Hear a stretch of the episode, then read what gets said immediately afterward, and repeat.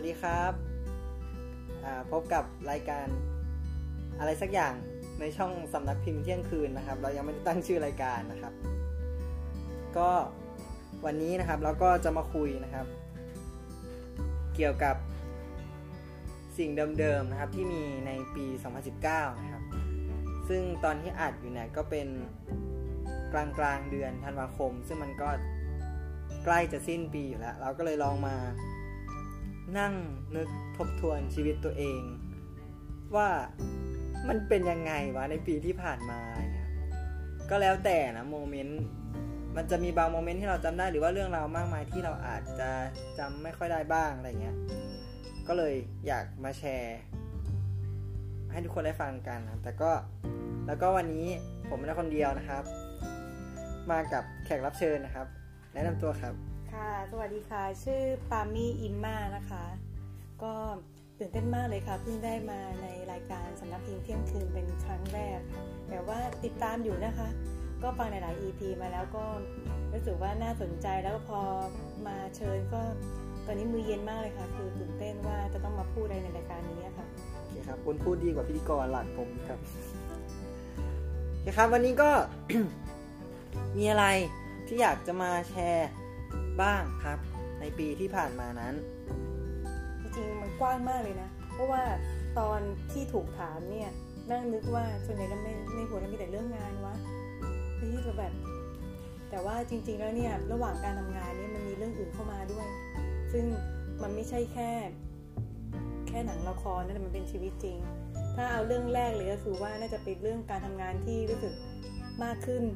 เอ๊ะมันควรภูมิใจไหมนะ เอพอดีว่าส่วนตัวทำงานสื่อสารนะก็ได้ไปออกรายการมากขึ้น แล้วก็ได้แบบพูดต่อหน้านักข่าวเนี่ยซึ่งจริงเป็นคนขี้อายมาก ไม่คิดว่าจะมายืนตรงจุดนี้นะฮะเพราะว่าทุกวันนี้ก็คือยังยังรู้สึกว่าตัวเองยังเป็นสีทองแดงอยู่เลยนะฮะไม่จริง จริงสิโอเคครับ ก็เลยก็เลยเป็นเป็นที่มาว่าเออ เรานี่อยากชวนใครสักคนลองมาเล่าดูว่า เอ๊แล้วสิ่งที่ผ่านมา อาจจะดีหรือแย่หรือว่าแบบเฉยๆอะไรเงี้ย ของชีวิตคนอื่นอะ่ะ มันมันเหมือนของใครไหมเหมือนของเราหรือเปล่า มันเหมือนของคนที่ฟังอยู่หรือเปล่า หรือว่ามันเหมือนใครสักคนที่นั่งอยู่ตรงนั้นหรือเปล่าอะไรเงี้ย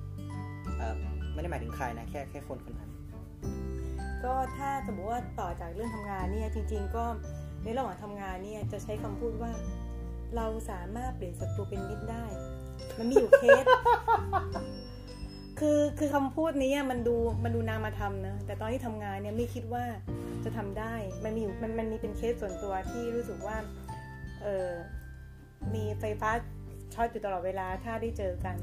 แต่แปลกมากเลยพอมาได้เราทำงานร่วมกันนี่ทำไมเราทำงานคนที่เราเกลียดได้วะจนเราเองเนี่ยเป็นคนที่ ให้ความเป็นมิตรกับเขา จนเขาไว้วางใจมากกว่ามิตรของเขาเองอีก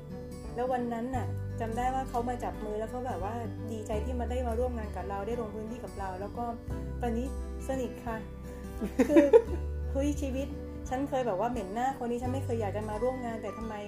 การที่เราได้เราเราได้ร่วมงานกันจริง ๆ เนี่ยอาจจะเป็นไมซ์เซตที่ว่า คืองานก็คืองานเรื่องส่วนตัวก็คือเรื่องส่วนตัวก็เลยไม่สนใจเนี่ยแต่กลายเป็นว่าเราเรากับ เราเราเป็นคนที่ตั้งใจทำงานและแล้วคิดว่างานที่ทำร่วมกับใครสักคนก็ต้องทำให้มีประสิทธิภาพเขาเขาคงไว้ใจตรงนี้มาแล้วก็เปลี่ยนจากเนี่ยค่ะมิตรเป็นศัตรู คือเปลี่ยนจากศัตรูเป็นมิตรค่ะ เราเราถามก่อนว่า คนนั้นอะคือเขาทำในสิ่งเขาทำพฤติกรรมหรือว่าทำอะไรออกมาแล้วทำให้เราไม่โอเคใช่ไหมเราถึงมี ทัศนคติแบบนั้นใช่ไหมมันเป็นมันเป็นเรื่องส่วนตัว อ่าอ่าหมายถึงออกสื่อไม่ได้นิดนึงหมายถึงว่ามันถ้าแสดงพฤติกรรมนั้นออกมาแล้ว โอเค มันไม่ถูกใจเราอะเราไม่ถูกใจสิ่งนี้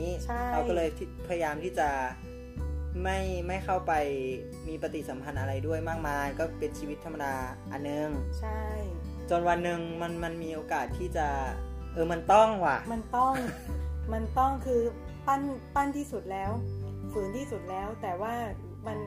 มันมันทำไม่ได้จริงๆมันคำปั้นปั้นหน้าที่สุดแล้วไม่ให้ใช้คำนี้ใช่ไหมคะได้ได้ได้คือเราคือเราได้นะไม่เป็นไรคก็พยายามทำดีที่สุดแล้ว แต่เรารู้สึกว่า เออ ไม่ก็คือจริงๆนะสุดท้ายเนี่ย พอหลังจากที่ได้ร่วมงานกันทำอะแล้วก็เราอย่างที่บอกก็คือว่าเราทำเราทำให้เขาไว้ใจในเรื่องของการทำงาน จากที่เรื่องส่วนตัว ที่ไม่ได้มีอะไรมากมายแล้วแค่ไม่ชอบนักกันเฉยๆเนี่ยแต่กลายเป็นว่าเออเขากลับไว้ใจเราแล้ว ให้ความไว้วางใจเรามากกว่าคนใกล้ตัวเขาอีกอันนี้คือเขาพูดกับเราเองแล้วเขามาจับมือแล้วเขายินเขาดีใจมากที่ร่วมงานกับเราเนี่ยเราก็เลยอึ้งว่าเฮ้ยเออเหมือนเราเราโตเป็นผู้ใหญ่ขึ้นแล้วมั้งอะไรอย่างเงี้ยที่เราสามารถจะทำงานคนที่เราเกลียดได้ บางทีมันอาจจะเป็นเป็น mindset อย่างหนึ่งอะเราเราเรามองในมุมมองเรานะเราก็เคยเป็นไว้แบบ อย่างนี้แหละ เออมันเป็น mindset อย่างหนึ่งแต่ว่า ตอนหลังมาเนี่ย เราเราเปลี่ยนวิธีคิดแบบว่า ว่าเปลี่ยนเปลี่ยนไปเลยอะ่ะหมายถึงว่าจะไม่จะไม่จะไม่มีใครดีที่สุดแล้วเออต่อให้คนต่อให้คนที่เราคิดว่าดีที่สุด หรือว่าคนที่เราสนิททำดีกับเราด้วยอะไรเงี้ยเขาก็จะไม่คนไม่ใช่คนดีที่สุดทุกคนคือสีเทาอะไรเงี้ยเออใช่ใช่ใช่แล้วมันทำให้เราแบบ คือคือตอนจบใหม่อะเว้ยคือแบบมายเซตที่สุกสอนมาคือ เธอต้องเป็นสีขาวผ้าใบสีขาวเท่านั้นอะไรเงี้ย ซึ่งพอเป็นสีขาวอะมันมันมันอยู่ยากมากเลยอะบนโลกใบเนี่ย เออ ก็เลยแบบได้เรียนรู้อะไรอย่างอย่างก็เริ่มเทาอ๋อจริงเหรอคะเรารู้ว่าน้องนิวเทาตั้งแต่ตอนแรกเลยนะคะเนี่ยแล้วก็ เออ มันก็ได้เรียนรู้อะเออ แล้วก็ได้ไล่เรียนรู้แล้วก็แบบโอ เคงั้นเราอะเราอะจะไม่มองใครแล้วว่า ไม่มีใครดำไม่มีใครเทาต่อให้คนนั้นอะจะไปทำเลวแค่ไหนก็ตาม เขาก็ยังมีอีกมุมมองหนึ่งเสมอในชีวิตเขาอะไรเงี้ใช่ยใช่แล้วน้องนิวพูดถูกที่ที่เราที่เรายังไม่เห็นที่เรายังไม่ได้ไปเรียนรู้ทำไม เราต้อง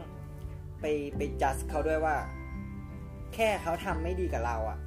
เออเขาเป็นคนเลวไปแล้วอะไรเงี้ยอ่าใช่ใช่อันนี้จะเป็นมุมมุมแรกจริงๆที่เห็นเขาปุ๊บเลว แต่ว่าจริง ๆ มันมันเป็นการไปตัดสินเขาไงเราไม่ควรตัดสินใครจริงอ่าประเด็นที่จะพูดก็คือแบบเราไม่ตัดสินใครๆอะใช่ใช่มันมันง่ายที่สุดเลยนะใช่แล้วมันทำให้ใช้ชีวิตง่ายขึ้นด้วยถูกต้องมันเบาเลยนะ คือเรารู้สึกว่าช่วงที่เราช่วงที่เราเราต้องเจอเขาในการทำงานเนี่ยแรกๆเนี่ยรู้สึกว่ามันหนักอก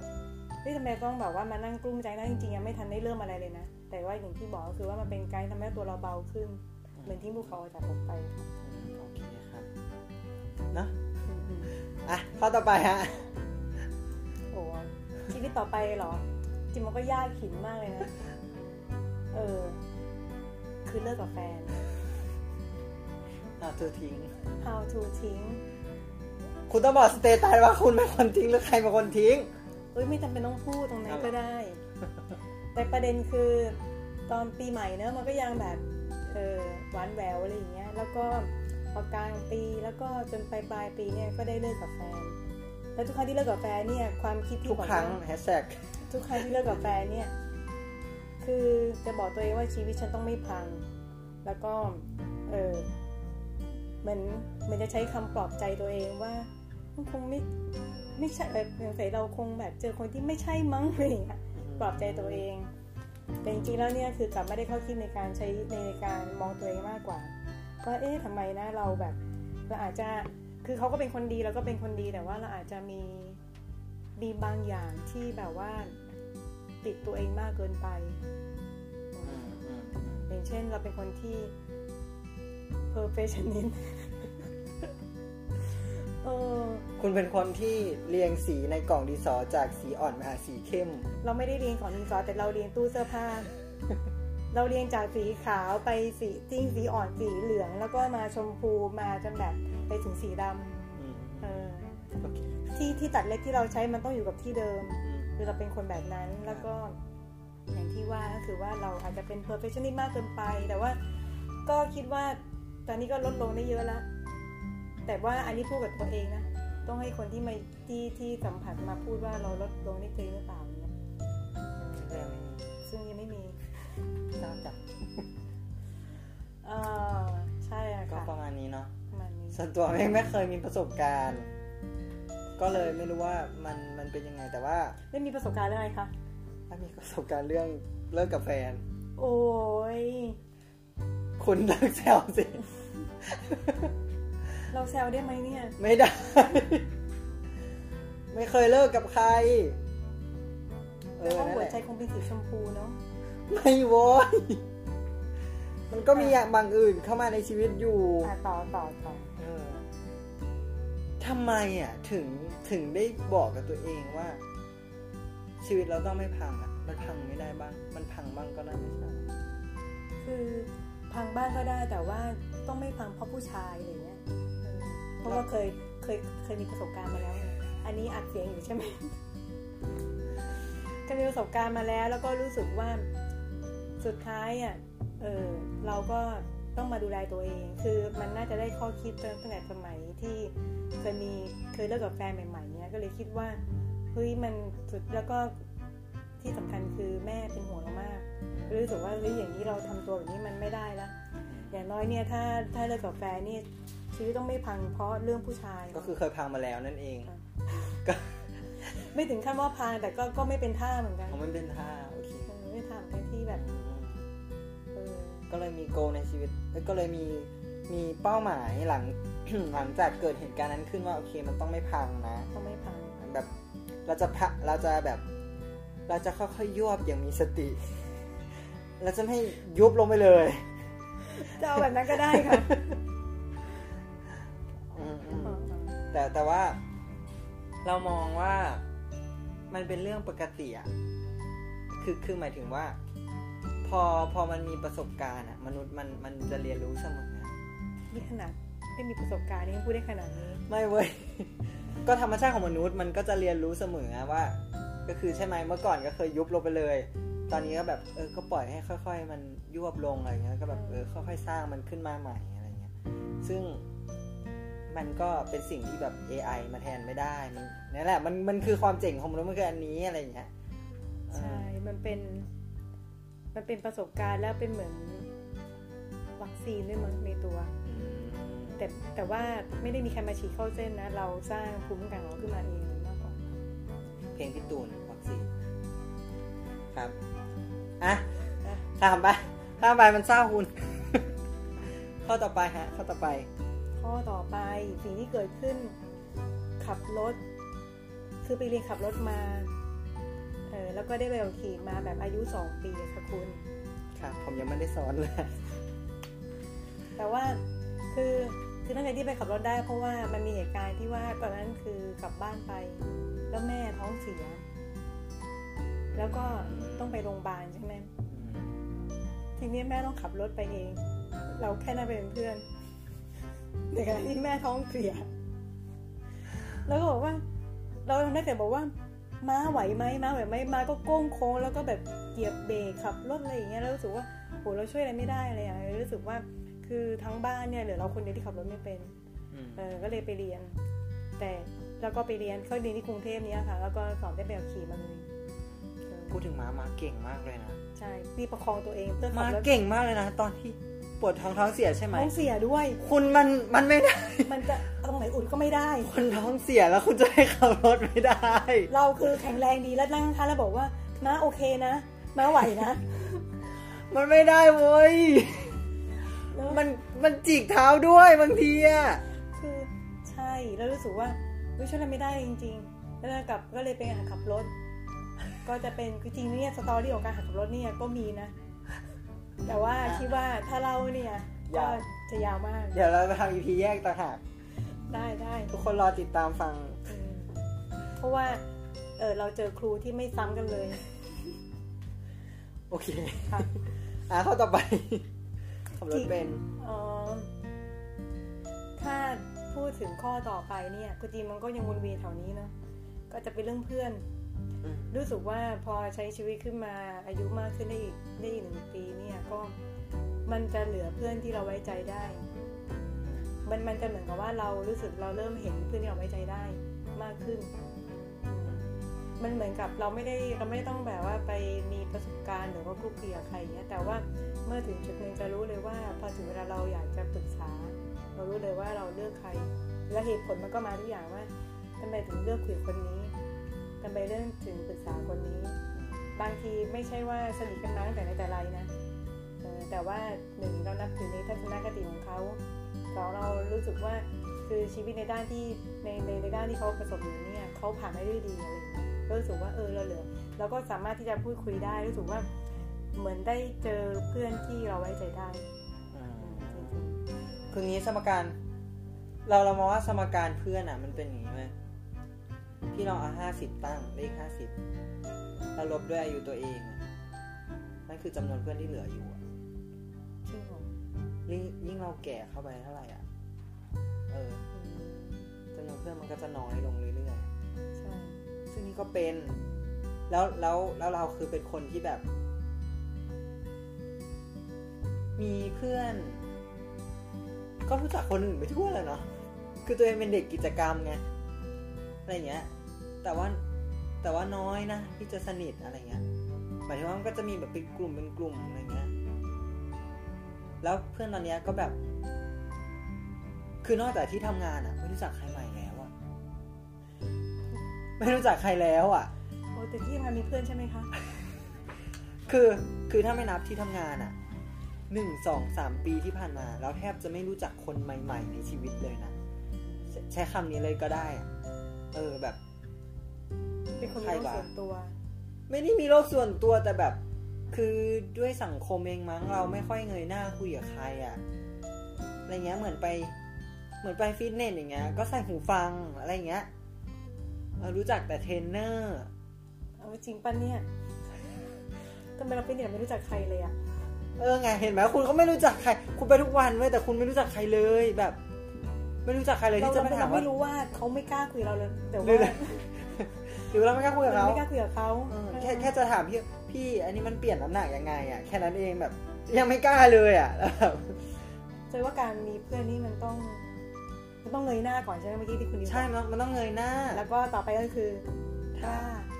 ยิ้มคุณต้องยิ้มก่อนยิ้มก่อน การยิ้มเนี่ย เราก็มีมีความพยายามนะ คือไม่ใช่ว่าไม่ไม่พยายามนะหมายถึงว่า พยายามที่จะคุย ไปเจอคนแปลกหน้าอะไรเงี้ยแล้ว ไปทำอาจจะ อาจจะอยู่ระหว่างเดินทางที่มันแบบเงียบๆหรือว่าอยู่ในอยู่ทำอะไรสักอย่างแล้วมันต้องแบบอยู่ในกลุ่มเดียวกัน แต่เราไม่รู้จักเขาอะไรเงี้ยที่แบบเอออยู่ในลิฟต์อยู่ในซาวน่าอย่างเงี้ยเดี๋ยวนะคะ ไปสาวหน้าไปที่คอนโดอ๋อแหมนิดนึงก็มีอยู่อะไรเงี้ยเออก็เพื่อนบ้านเพื่อนบ้านนะก็พยายามคุยก็ เออ พี่มางานนี้เหรอครับอะไรเงี้ยมาอ๋ออะไรเงี้ยแต่ว่ากลายเป็นว่าเราอะกลายเป็นนักชวนคุย เราเพิ่งรู้ตัวเองว่าเราอะเป็นนักชวนคุยในอัลกอริทึมของ Facebook หมายถึงว่าเราอะชอบไปโพสต์ถาม หรือว่าเขียนอะไรตั้งกระทู้ไปอะตั้ตั้งงกกระระทู้ทู้ขึ้นมา มันไม่ใช่ว่าตั้งกระทู้หรอกใน Facebook มันจะเป็นแบบ เหมือนเราถามอะไรไปสักอย่างแล้วมันจะมีคนมาคอมเมนต์อะ คือถ้าคุณถูกคอมเมนต์เยอะๆอะแล้วคุณไปตอบเขาอะคุณจะได้ อ่าเป็นเป็นนักชวนคุยอะจริงเหรอ ใช่ นี่มันเป็นมีนักนี้จาก มีนักนี้ด้วย หมายถึงว่าในอัลกอริทึม Facebook มันจะแบบทำให้เราอัตโนมัติเหมือนเราเป็นแฟนตัวยงของเพจนี้อะไรอ่าเงี้ยใช่ไอแฟนตัวยงเราเคยถูกชวนด้วยนะ ประมาณนั้นอืมเออ แล้วมันก็จะแบบอ้าวเหรอแล้วแล้วเราเป็นคนแบบนั้นเหรอวะอะไรเงี้ยซึ่งจริงๆมันก็เออว่ะคือ บางกลุ่มอะคือกลายเป็นว่าเรามาอยู่ในในในมือถือในโลกโซเชียลแบบ เรากล้าคุยเว้ยเราเป็นนักเรียนคีย์บอร์ดเว้ยอืมเรากล้าคุยกับคนที่เราไม่รู้จักอะอะไรอย่างเงี้ยเราให้คำปรึกษาเขาเป็นห่วงเป็นใยพิมพ์ยืดยาว แต่พอแบบในชีวิตจริงอะคือนั่งมองหน้ากันแล้วก็อ่าสวัสดีครับพี่พี่มาทำนี้เหรออะไรเงี้ย แบบเขาเขาก็ตอบคำหนึ่งอะเขาก็ตอบคำหนึ่งอะไรเงี้ยก็แบบเอออ๋อมันมันไม่ได้รู้จักใครเลยนี่ห ว่าอะไรเงี้ยในชีวิตอะแต่ถ้าสมมติว่านี่อยากคอมเมนต์คำว่าเพื่อนเนี่ยไม่จำเป็นต้องมาเจอแบบนี้แต่ว่าอยู่ในโซเชียลก็ได้ใช่ไหมได้แต่ต้องมีตัวตนหน่อยนะ ก็ตัวตนแต่ว่าตัวตนที่อยู่ในโซเชียลอย่างนี้เราเป็นเพื่อนไหมเป็นเพื่อนสิคือมันจะมีบางอย่างที่คุยกันเราคุยกับคนที่เราอยู่อยู่ด้วยกันทุกวันไม่ได้เราคุยกับคนที่ทำงานไม่ได้เราคุยกับเพื่อนไม่ได้ แต่เราปรึกษาแบบคนใครก็ไม่รู้ในอินเทอร์เน็ตอะได้ใช่ แล้วเรานับเขาว่าเป็นเพื่อน ไม่รู้พันทิปเรียกเพื่อนไหมล่ะ คุณ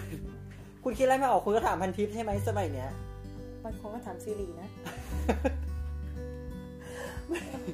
ไม่ใช่ก็แบบคิดอะไรไม่ออกก็เออก็ถามพันทิปไปอะไรเงี้ย ซึ่งว่าแบบ นั่นไม่เราถลอแล้วนะเราคิดว่าคนพวกนั้นน่ะไม่เรียกเพื่อนก็คือคนในสังคมอันนึงแต่ถ้าเกิดว่าคุณมองว่า เออแบบคุยในโซเชียลอย่างเงี้ย เออเป็นใครไม่รู้ อาจจะรู้จักกันผ่าน Facebook อะไรเงี้ยเออจะถ้ามีตัวตนหน่อยอะไรเงี้ยแล้วก็ถือว่านั่นเป็นเพื่อนอืมซึ่งเรามองว่ามองที่เจตนาถ้ามันดีต่อกันก็คือ ก็จบแค่นั้นอะไรเงี้ยอ่าประมาณนี้หัวข้อเรื่องอะไรนะหัวข้อเรื่องเพื่อนค่ะอ๋อหัวเรื่องเพื่อนที่ไว้ใจได้มีอายุมากขึ้นก็เหลือไม่กี่คน ใช่ โอ้เหลือไม่กี่คนจริงจริงๆบอกเลยนะว่าเรายังถึงสามสิบ นี่ต้องบอกเพื่อนที่เรานับถือตรงเนี้ยว่าอย่าเพิ่งตายจากกันก่อนนะเราเรามีทริคอันหนึงที่ป๊าป๊าให้มาเว้ยที่บ้านนี่ป้าป้าเหรอเรียกป๊าโอเคป้าบอกว่า ถ้ารักใครรักเพื่อนคนไหนอะอย่าให้มันยืมตังค์ทำไม มันจะทะเลาะกัน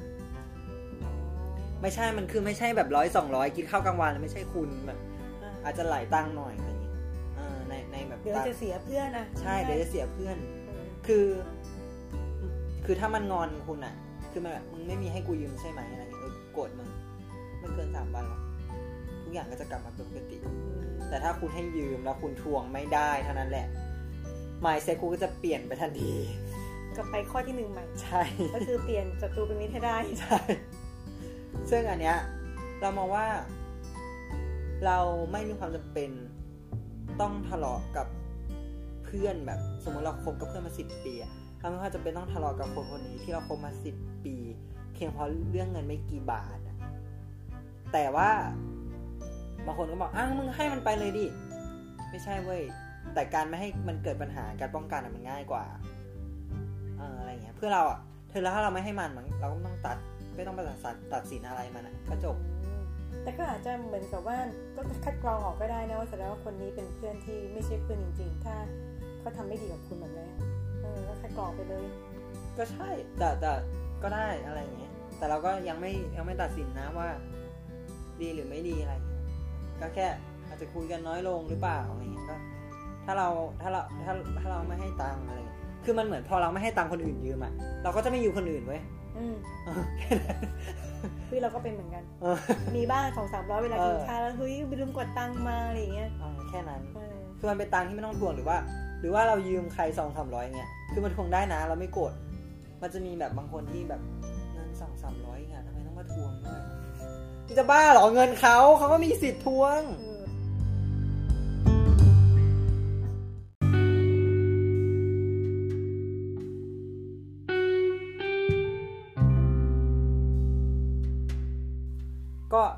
กเลยนะ อันเนี้ยตั้งเป้าตั้งแต่ปี 2010 10 10 18ละว่าจะไม่เอางานกลับไปทำที่บ้าน แล้วก็ไม่เอาไปจริงๆชีวิตมันดีมากเออชีวิตมันดีมากมันหมายถึง นอกจากเราจะไม่เอางานกลับไปทำที่บ้านแล้วนั้น เรายัง ไม่ทำโอทีที่ไม่จำเป็นที่มันไม่ด่วนที่มันไม่อะไรเงี้ย คือพอเราจำกัดเวลาตัวเองอะ่ะ มันทำให้เราใช้เวลาคุ้มค่าขึ้นอะ่ะนึกออกไหมว่าเรารู้นะเว้ยว่ามัน ว่ามันจะไม่ทันนะเออเพราะนั้นเรารีบทำให้ที่มันทันก่อนเงี้ยแล้วอีกอันหนึ่งก็คือ คือนอกจากการบริหารจัดการเวลาเนาะก็เราไปอ่านหนังสือมาอะไรเงี้ย คุณลุงมานิดในหนังสือสิ่งสำคัญของชีวิต ไม่ได้ขายหนังสือให้เขานะ เขาบอกว่าให้ทำให้ทำแปดสิบเอ้ยให้ทำยี่สิบแปดสิบเว้ยให้คุณทำในชีวิต ให้ให้คุณตื่นมาแล้วให้คุณทำยี่สิบก่อนแปดสิบอะ ค่อยว่ากัน อะไรเงี้ยก็คือ อันไหนที่มันสำคัญนะให้รีบทำก่อน พูดเรื่องความสำคัญแล้วอะมันมีคนอยู่สองประเภทหนึ่งคนที่ทุกอย่างสำคัญเท่ากันหมด กับสองคนที่มีสิ่งสำคัญที่สุดนึกออกไหมคนที่มีสิ่งสำคัญที่สุดก็คือสามารถเรียงลำดับได้ว่าไหนสำคัญน้อยอะไรอย่างเงี้ยซึ่งเราเป็นคนประเภทที่สองก็คือทุกอย่างของเราอะ จะสำคัญไม่เท่ากันอะไรเงี้ย แล้วเราจะคือเราหัดตัดสินอะหัดตัดสินหมายถึงว่า หัดตัดสินใจ เลือกทุกวันทุกวันแล้วมันจะทำให้แบบไม่โลเลอะอ่า ใช่ มีคนบอกว่าการตัดสินใจอะมันเป็นการฝึกฝน ใช่ มันไม่จำเป็นว่าพอตัดสินใจผิดพลาดแล้วเราต้องเสียความมั่นใจว่า ฉันตัดสินใจไม่เป็น แต่จริงๆการตัดสินใจคือการฝึกฝน เราตัดสินใจผิดพลาดได้ แล้ววันหนึ่งเนี่ยเราตัดสินใจเก่งขึ้น ใช่แล้วมันรู้สึกแบบรู้สึกดีมากอะรู้สึกหมายถึงว่า เหมือนเราทำอะไรเสร็จสักอย่างสำเร็จประสบความสำเร็จอะไรสักอย่างในชีวิตในทุกๆวันเลยอะที่เราเลือกตัดสินใจอะไรไปอะเออแบบสามสมมติ อะเราก็จะมีลิสต์ออกมาวันเนี้ยทำอะไรสามอย่างหนึ่งสองสามถ้าทำอันเนี้ยเสร็จอะคือแบบ เออโอเคอะวันเนี้ยวันเนี้ยสามวันนี้โอเคแล้ว วันนี้โอเค ที่เหลือก็แบบหาแปดสิบที่เหลือมาทันอะมาทำคือแล้วคุณนิวโอเคแล้วคนอื่นโอเคไหมไม่รู้นี่มันชีวิตเรานึกออกไหมแต่บางทีชีวิตเราก็ไปผูกพันกับคนอื่นนะครับ มันมีมันก็จะมีแบบโมเมนต์งานแทรกอะไรเงี้ย เออ งานแทรกก็แบบ โอเค ก็ ก็ทำไปแต่ว่าคือนึกออกไหมว่าสมมติว่างานมันมาแทรกตอนบ่ายโมงเงี้ยอะแล้วเราเหลืออันสุดสมมติว่าสองอันแรกเราทำเสร็จแล้วตอนเช้าอะไรเลยแล้วงานมันมาแทรกตอนบ่ายโมงอะเราก็จะแบบเขาเรียกอะไรอะช่วยเขาอะดูดูประเมินก่อนว่าแบบ ไอ้ที่มันมาแทรกอะมันสามารถทำให้เสร็จก่อนที่จะเลิกงานหรือเปล่า อืม ถ้าเกิดว่ามัน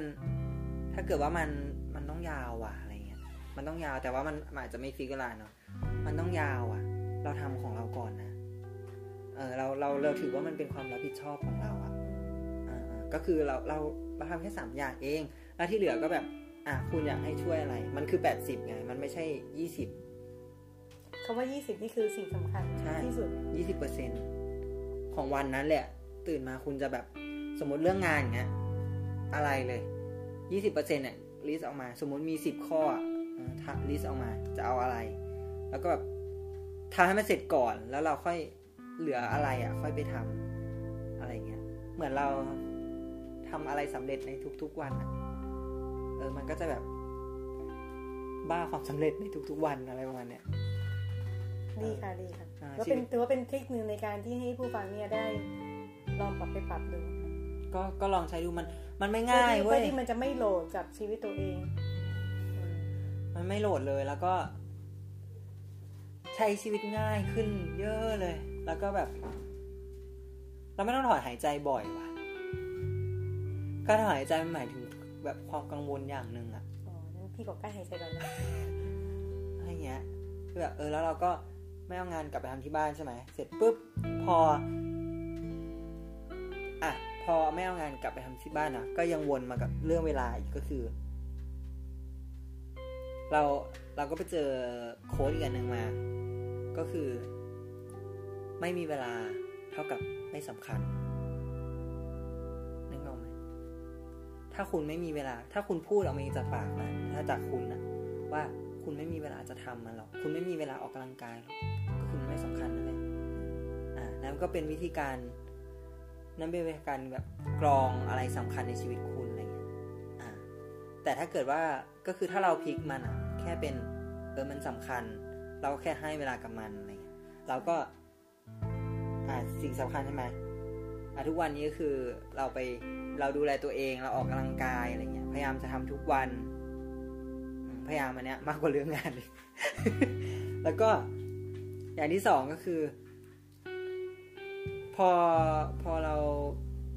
มีเวลาใช่ไหมเราเห็นอะไรสำคัญ มันก็จะเป็นเชื่อมโยงไปยังความสัมพันธ์ของมนุษย์อีก เรามีเวลาให้คนที่เรารัก เรามีเวลาให้เพื่อนให้ให้อย่างอื่นให้หนังสือ เรามีเวลาฟังพอดแคสต์เฮ้ยเรามีเวลาแบบทำหลายอย่างมากเลยอะทั้งทั้งที่ ไอ้พวกเนี้ย มันไม่มัน มันไม่ใช่ยี่สิบด้วยซ้ำอะเออ มันมันไม่ใช่ยี่สิบที่ที่เมื่อก่อนเรานึกถึงอะเรากลับมีเวลาแบบทำมันมันเยอะมากเลยแล้วมีเวลาดูซีรีส์อะไรอย่างเงี้ยแล้วก็ไม่รู้เราเป็นคนเดียวหรือเปล่าที่แบบดูซีรีส์แล้วก็แบบสามารถนึกตามวิเคราะห์คิดอินกับมันอะไรอย่างเงี้ยแทนที่จะดูแบบเปล่าๆแล้วก็หัวเราะแล้วก็จบ ตั้งคำถามกับหนังว่ามันคืออะไรอะไรเงี้ยแบบได้เรียนรู้อะไรมากขึ้นเยอะเลยอะดีกว่าแบบไปนั่งดูแล้วก็ผ่านๆอะไรเงี้ยเออแบบดูให้มันเป็นแอคทิวิตี้ในชีวิตเฉยๆเพื่อฉันจะแบบใช้เวลาให้เป็นประโยชน์ทำงานทำงานมาเหนื่อย แล้วก็อยากไปทำอะไรรีแลกซ์อะไรเงี้ยคือแบบรีแลกซ์แล้วไงอะขำแล้วไงอะในเมื่อคุณรีแลกซ์เสร็จคุณก็กลับมาเครียดอะกับคุณที่แบบรีแลกซ์แล้วคุณก็แบบ เออ อยู่กับมันนะหมกมุ่นอะเราใช้คำว่าหมกมุ่นอยู่กับมันแบบแป๊บเดียวหมกมุ่นอยู่กับมันในเรื่องเรื่องนั้น แล้วมันจะแบบ เออทำให้เรารู้เรียนรู้อะไรเพิ่มขึ้นอะไรเงี้ยอืมอันนี้ก็เป็นรวมกันเลยเนาะข้อข้อสามของหลายอย่าง แล้วก็อันนี้อ่านหนังสือใช่ไหมเราได้ไปเจอคนใหม่ๆ เรา เราไปตามนักเขียน เราไปตามพิธีกรดาราอะไรเงี้ย เราก็จะไปเจอแบบแฟนคลับอะแฟนคลับคนอื่น ๆ ที่มาเหมือนเรานะอะไรเงี้ยไปหลงในห้างเหมือนกันนะว่าไอห้างเนี้ยมันขึ้นยากขึ้นเย็นแล้วทำไมต้องมาจัดตรงนี้อะไรเงี้ยอ่าอ่าเดินหลงห้างเกือบชั่วโมงอะ่ะกว่าจะได้ขึ้นไปงานอะ่ะประมาณเนี้ยก็แบบ ไปได้ไปรู้จักคนใหม่ ๆ แล้วแบบอ๋อเป็นเป็นเป็นแฟนได้ไปอยู่ในกลุ่มเขาอะไรเงี้ยเออคือแบบ ก็สนุกดีนี่อะไรเงี้ย ก็ทำอะไรในสาระอย่างนี้บ้างก็ได้อะไรเงี้ยแล้วก็ อันนี้สำคัญมาก how to ทิ้ง how to ทิ้งอะไรคะแล้วทิ้งขยะเราตัด เราตัด 80%ออกได้อะคือ 80%น่ะ คือของในห้องอะอืมใช่ใช่ที่มีอยู่ช่วงหนึ่งที่คุณดิวจัดห้องอยู่ ใช่ครับ ผมทิ้งหมดเลยครับ แล้วทิ้งเพื่อไม่ได้คาดหวังว่าจะซื้อใหม่ด้วยนะ คือแบบบางอย่างอะตัดใจทิ้งจริง ๆ ว่ามันเห็นแล้วว่ามันไม่มีประโยชน์ แต่ก็ซื้อมา จริงๆแล้วการทิ้งเนี่ยคือจริงมันเป็นเรื่องของเรื่องของการตัดใจนะ ใช่มาริเอะบอกอย่างนั้นคุณถ้าเข้าลัทธิมาริเอะทีแรกอะก็แบบก็อินกับมาริเอะอ่านหนังสืออะไรเงี้ย แต่กลายเป็นว่า พอเราพอเราสมมติว่าของในห้องมันมีห้าร้อยชิ้น เอ้ยไม่เอาเยอะไปสองร้อยชิ้น เขาบอกว่าให้หยิบของขึ้นมาแล้ว ถ้ามันไม่สปาร์กจอยกับเราก็ให้ทิ้งใช่ไหมแต่นั่นมันคือกระบวนการการตัดสินใจอย่างหนึ่งอะแล้วล้างนานไหมคะไม่นานเลย มันจะแป๊บเดียวหยิบขึ้นมาแล้วรู้เลย อะไรอย่างเงี้ยเออพอเราตัดคุณตัดสินใจตั้งสองร้อยครั้งนะ คุณทำไมคุณจะไม่เชี่ยวชาญวะอะไรอย่างเงี้ย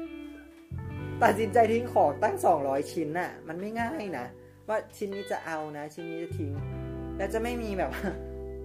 กลับมาใหม่นะอะไรเงี้ย ไม่เอาอย่างนั้นไม่เอาอะไรเงี้ยเออหลังๆก็จะแบบเออทิ้งของได้ง่ายขึ้นแล้วก็ซื้อของเข้าห้องยากขึ้น อ่าใช่อันนี้เป็นเหมือนกันซื้อขถ้าองเราตัดสินใจทิ้งของบางอย่างอันนี้เราจะเพราะว่าเพราะคิดคิดก็ถึงตเพิ่อนงทิ้ทิ้งงไปแล้วเพราะคิดถึงตอนทิ้ง ใช่เออเหมือนกัน อืม เราก็เลย คือไม่ใช่ว่ายากหรอกเราตัดสินใจง่ายขึ้นว่า ไอ้ที่จะซื้อไปเนี่ยเพิ่งทิ้งไปเลย จบ เดินผ่านง่ายสุดอะไรเงี้ย เหมือนลัทธิมินิมอลยังไงไม่รู้ แต่ก็ไม่มอลนะ ในบ้านก็ไม่บ้องยังมีของแบบอะไรเยอะอยู่อะไรเงี้ย เหมือนหนังสือที่ก็ยังซื้อมาทั้งที่ยังอ่านไม่หมด โอเคครับ แล้วก็อันสุดท้ายสละในปีปี 2019ของผมก็คือ การบริหารจัดการเงินที่โคตรจะห่วยแตก คือแบบ แบบมีภาวะ มีภาวะช็อกเยอะมากเลยอะแบบโอ้ยทำไมกราฟไม่นิ่งเลยวะทั้งทั้งๆที่แบบก่อนหน้านั้นทำได้ดีมากหุ้นเหรอคะเหมือนหุ้นตกตกแล้วตกอีกอะไม่กราฟนี่คือกราฟอะไรคะเนี่ยกราฟการเงินแบบโอ้โหแบบพอดกราฟการเงินเหรอใช่ คุณต้องคุณใช้ควายตะแควร์ใช่ไหมใช่ผมใช้ Excel ผมัมนใช้เที่ยวจริงใช่ใช้ Excel ๆเพื่อดูเทรนด์มันเหรอ ใช่แล้วแบบเฮ้ยเฮ้ยทำไมมันมันห่วยจังเลยอะ่ะทั้งนี้สองสามปีก่อนหน้านั้นโอเคมันมันโอเคมาตลอดอะไรเงี้ยเหมือนมัน เหมือนชีวิตเรามันเปลี่ยนผ่านอะไรสักอย่างอะอะไรเงี้ย มันก็เลยแบบ คือมันไม่ได้มีเรื่องของเราอย่างเดียวเนาะมันเปลี่ยนผ่านอะไรสักอย่างกับ มันทำให้เราหลงละเลงอะไรไป อะไรอย่างเงี้ย ก็เลยแบบ มีมีหลายอย่างแหละเข้ามา แต่เพียงเปแต่ลี่ยว่านเปลี่ยนผ่านแล้วก็ยังเห็นนั่งโต๊ะตัวเดิมอยู่เลย เปลี่ยนพรุ่งนี้จะเปลี่ยนแหละก็คือเออมันก็เลยทำให้เราแบบ เออเรียนรู้อะว่ามันฟิกไม่ได้เว้ยอะไรเงี้ยเหมือนเหมือนพี่คือแบบ มันจะไม่เพอร์เฟกกราฟมันจะไม่คงที่สโลปมันจะไม่ขึ้นตลอดเวลา มันจะต้องมี S curve ตลอดเสมอ ก็ประมาณนี้ สำหรับ 2019อืมดูโดยรวมเนี่ยปางดูแล้วเนี่ยเหมือนคุณนิวเนี่ยเป็นลักษณะของการดีไซน์ชีวิตซะส่วนใหญ่นะยังไม่ได้อ่านเลย ซื้อมาแล้ว เอ้ย ไม่ได้พูดถึงชื่อหนังสือที่เราขายของแล้วหรอไม่เรารู้สึกว่าตั้งแต่เริ่มต้นของการทำงาน การจัดสรรเวลารวมถึงแบบว่าการวางแผนชีวิตเนี่ย เหมือนพวกนักดีไซเนอร์อะคิดว่า ตรงนั้นควรจะเพิ่มหน่อย ตรงนี้ควรจะลดหน่อยอย่างเงี้ยรู้สึกว่าจ ริงๆมันก็เป็นประสบการณ์ 2019 ที่นิวได้ดีไซน์ชีวิตตัวเอง ให้รู้สึกว่าลงตัวแล้วเหมาะกับตัวเองมากที่สุด เหมือนเราตัดชุดน่ะที่มันจะเหมาะแล้วลงตัวหรือเปล่าเป็นอย่างนี้เหมือนมันมันเป็น coming of age อะคือแบบ อายุมันกำลัง มันเป็นช่วงอายุที่มันเปลี่ยนผ่านนะจากเปลี่ยนผ่านอีกแล้วมันเปลี่ยนผ่านจากวัยรุ่นตอนโตอะแล้วมันจะเข้าวัยผู้ใหญ่แบบจริงจังแล้วนะอะไรเงี้ย ซึ่งโอเคทุก คือตอนเนี้ยมันก็ถาม คือในในในเชลฟ์หนังสืออะแม่งจะมีหนังสือทำยังไงให้ประสบความสำเร็จอะเยอะมาก เยอะมากเออแล้วคันนี้ยแล้วเราคือแบบ เราไม่อยากวิ่งตามเขาอะ่ะเพราะฉะนั้นน่ะ เราไม่อยากแข่งกับใคร เราก็เลยมาดูแลตัวเองมากขึ้นอะไรเงี้ย แล้วก็แบบหมกมุ่น ปีที่แล้วคือหมกมุ่นแบบเรื่องการพัฒนาตัวเองอะแบบเยอะมากอะแต่เราไม่แข่งกับใครนะเว้ย อะไรเงี้ย เออ แล้วแล้วหนังสือที่อ่านก็คือ แทบจะไม่มีเลยมั้งพัฒนาเรามีมารีเอะอันหนึงอะที่แบบที่รู้สึกว่าอ่านแล้วติดอ่านแล้วมันมันเป็นหนังสือในหมวดพัฒนาชีวิตอะไรเงี้ย แต่อันอื่นคือจะเป็นแบบความเรียง ความเรียงประสบการณ์การไปเที่ยวประสบการณ์การทำกิจกรรมอะไรนั่นนี่อะไรเงี้ยอ่าประมาณเนี้ย ก็เลยก็เลย ไม่รู้เหมือนกันว่าทำไมมันเข้าอันนี้อะไรประมาณเนี้ยครับก็อ๋อจริง ๆ ก็ฟังเยอะอยู่ เพื่อ productive อืมนั่นแหละสิเพราะว่าเรารู้สึกว่านิวแบบกำลังสร้างกำลังสร้างกำลังดีไซน์ตัวเองให้มาแบบดีที่สุดอย่างเงี้ยด้วยการสิ่งต่างๆที่ทำอย่างเช่นเรื่องงานด้วยเรื่องการเงินด้วยเรื่องขนาดจัดห้องอะไรอย่างเงี้ยเป็นดีต้นดีที่สุดพี่ปามเข้าเข้าใจว่าไง ดีที่สุดสำหรับเรา ดีที่สุดสำหรับเราใช่ไหมอ่าโอเคอืมซึ่งชีวิตเราอะ มันก็จะไม่ดีที่สุดสำหรับใครไงใช่อ่าประมาณนั้นใช่อ่าอันนี้คือ mindset ที่แบบเออพยายามพยายามจะคุยครับ ก็สำหรับวิดีโอนี้ก็ขอจบเพียงเท่านี้นะครับ ก็ EP หน้านะ ก็จะมี